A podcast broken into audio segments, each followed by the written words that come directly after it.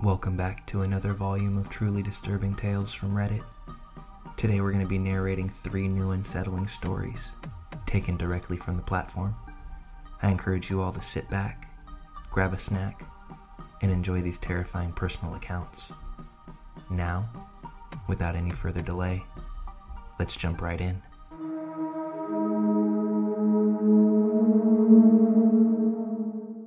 I'm a 22 year old woman, and my husband is 25. Last night, he woke me up around 11:50 p.m. to tell me that someone has been knocking on our door and ringing our apartment doorbell for about 10 minutes on and off. He woke me so I could possibly ID the person. Once I looked out our upstairs window, I saw the man walking to his car in our apartment parking lot, which was across the street from our unit. He was wearing blue jeans and a gray t shirt, medium build, maybe 30 years old, and a blond man. He wasn't covering his face or anything. But the thing is, he was carrying what looked like resistance bands, or maybe even rope. He sat in his car for about three minutes while I was on the phone with dispatch. Then he came back to our door and knocked hard for another few minutes. Dispatch advised me that the police were on their way, and they then hung up. I started videoing the vehicle. I read out the tag number, make and model, and just watched as he put his car in park and reverse over and over again. Out of seemingly nowhere, he backed out of the parking lot and started to rush away, but not before the officer arrived and pulled him over.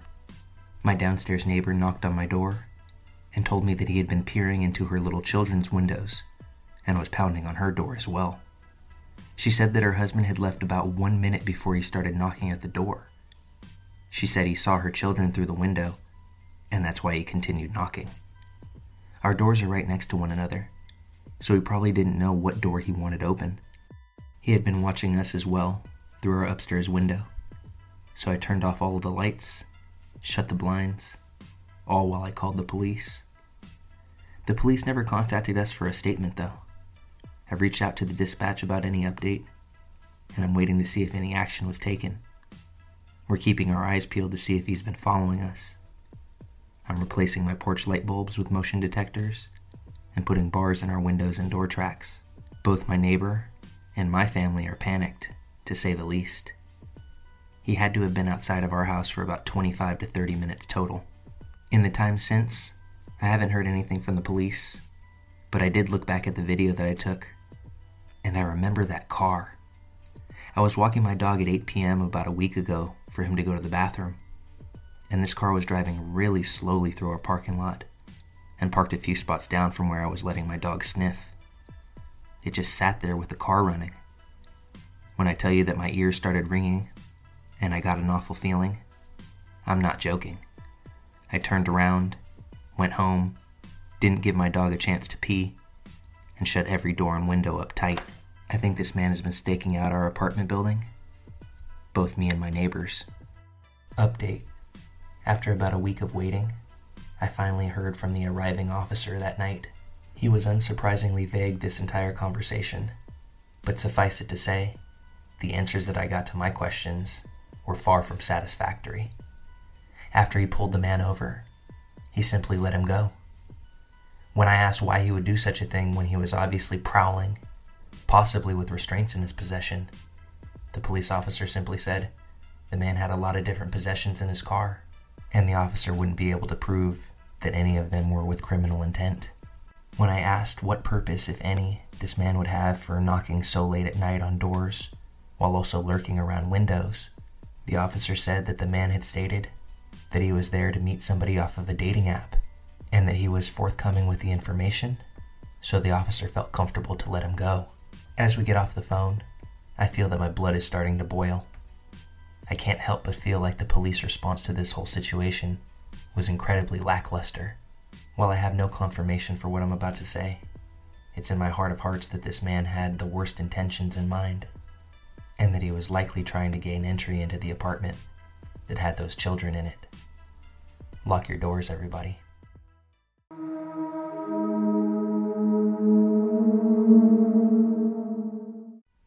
Going to start this off by saying I don't live in the best area, but it's close to my kids' school, and it's what we can afford.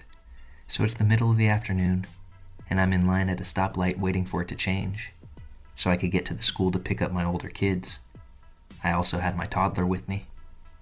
While I was waiting, I heard my passenger side door handle move, like someone was trying to open it. I always lock my car doors out of habit.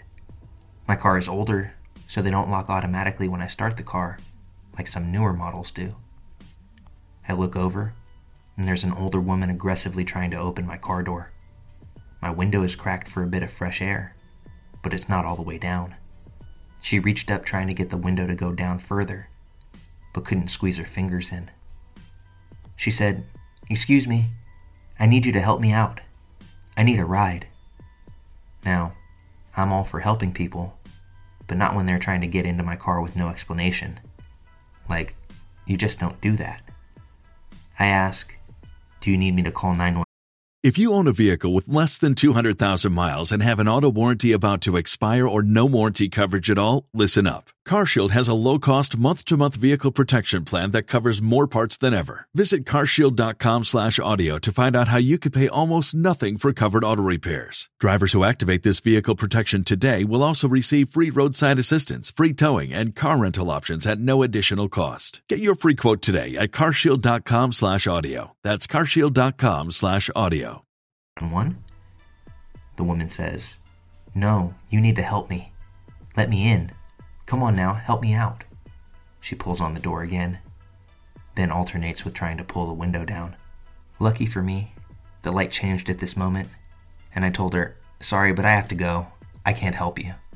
I seized my opportunity to take off, watching her in the rearview mirror of my car stroll off to the sidewalk until the light turned red again and she crouched down and seemingly crept up to the next unsuspecting car, perhaps to try this whole venture again. As I got further and further away, I lost sight of the intersection, but said a quick prayer in the hopes that this woman doesn't make entry into anybody else's car. Fast forward a few weeks, and the situation has all but left my mind when I'm watching the morning news as I'm getting my children ready for school one day. Apparently, an elderly woman had been driving down one of our main streets when all of a sudden her passenger side door was flung open and a disheveled middle aged woman jumped into the passenger seat.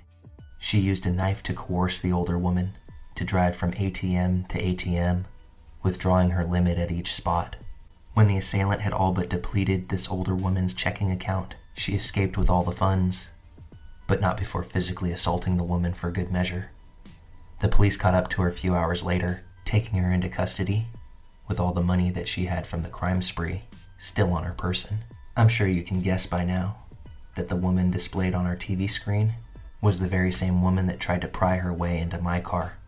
I know that having my car doors locked allowed us to dodge a bullet that day, and I still feel terribly for that elderly woman and the things that she had to go through. As children, our parents tell us not to get into cars with strangers. I think the opposite can be just as important. Don't give strangers the opportunity to get into your car.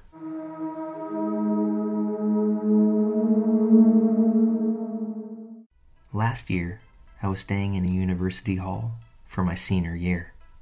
It's a private building, so not connected to the university, and out in the city near the main town.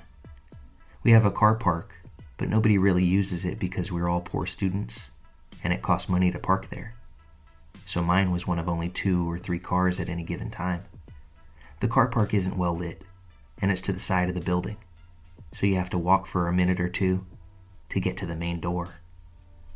I was sitting in my car one evening after getting back from the gym, just scrolling on my phone because my seat was warm and it was dark and raining outside.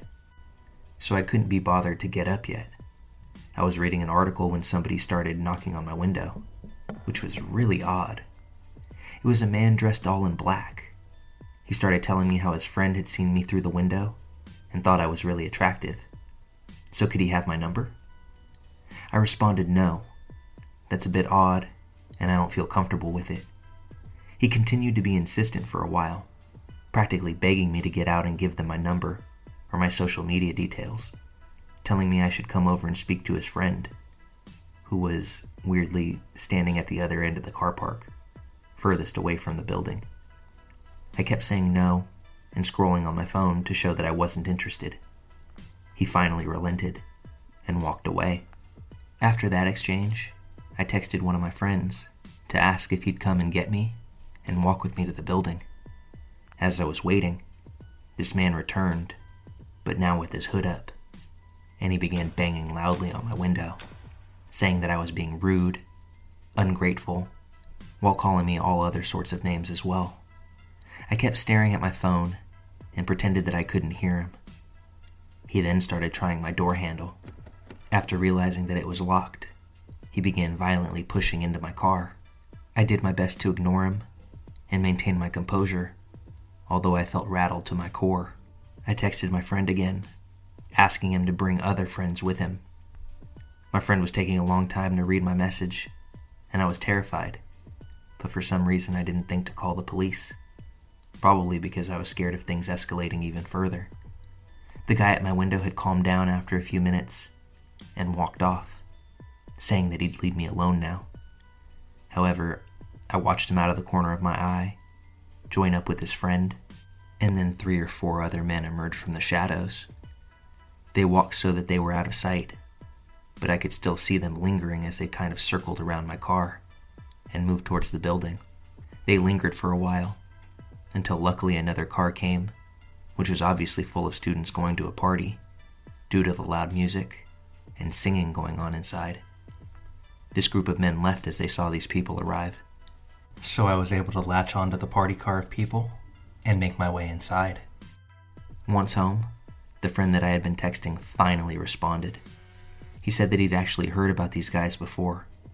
Apparently, they'd followed another girl into the building and into the elevator a few days prior, then stood in it making really gross sexual comments towards her. She had to run to her door and lock it, where they then stood outside knocking and whispering for her to open it. We were able to report this to the building, who, to their credit, then hired a permanent set of security staff. We also got the CCTV footage of both incidents and were able to pass this on to the police. So, weird men harassing young women at my university building? Let's never meet, you pervs.